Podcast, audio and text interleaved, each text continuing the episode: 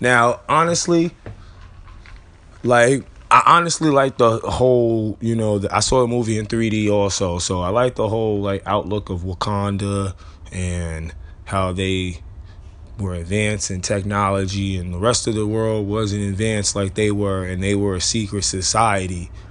And that's that's like the reverse world of what black people live in. That's what really kind of like caught my eye and kind of like, all right, this grinds my gears because the ideas out there, but the person that I don't know who wrote the comic for Black Panther, like the actual concept of the the comic or where did they get it from or whatever.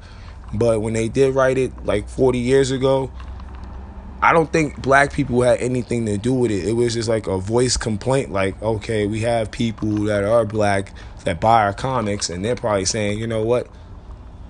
There are no black why are there no black superheroes? And then times have passed, you know, I, I honestly a lot of my favorite comedians and actors are black. They try to come out with their own superhero like Blankman or Meteor Man.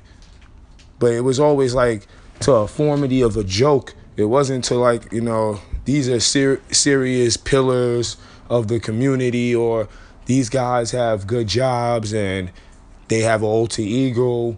Like Blankman was a nerd and Meteor Man, I forgot he was just the average family man, really, that Robert Townsend played, and he just had powers.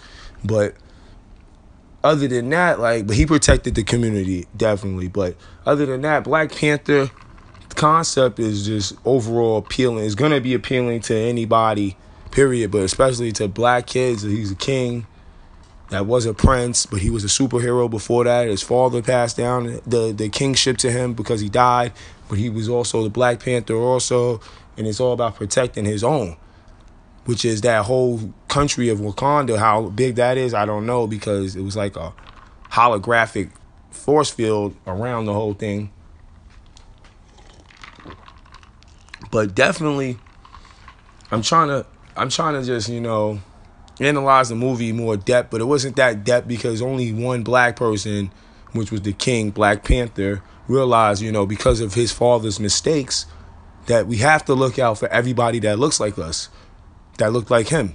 And that's what Michael B. Jordan told him that before he dethroned the Black Panther. So it was like,